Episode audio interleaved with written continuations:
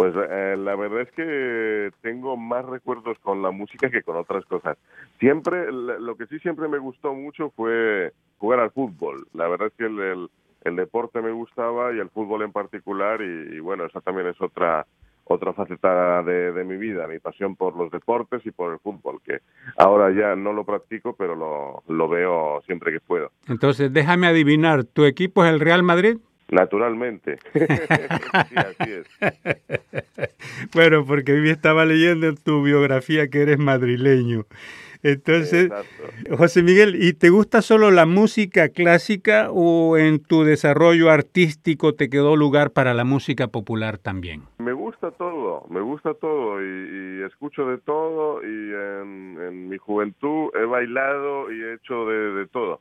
Eh, yo, yo creo que la, la, mente del artista es muy importante que esté abierta, ¿no? Que esté abierta a, muchas cosas y si nos cerramos solamente en, un tipo de música o, incluso nos encasillamos en solamente un periodo de la música o, un autor, e, es complicado que lo que lo comprendamos, ¿no? Porque al fin y al cabo la, la música es un, un único cosmos que se retroalimenta hace 600 años y toda música viene de algo y camina hacia algo, ¿no? Entonces, cuanta más música uno conozca y, como profesional cuanta más música uno haga mejor comprende después los, los particulares de, los particulares de cada estilo y de cada compositor. A mí me, me, gusta todo para eso soy muy muy abierto. Hablabas de la mente del artista José Miguel. Se necesita una preparación mental psicológica antes de subir al podio para dirigir yo creo que se necesita una, una gran concentración y el resto te lo da la, la experiencia.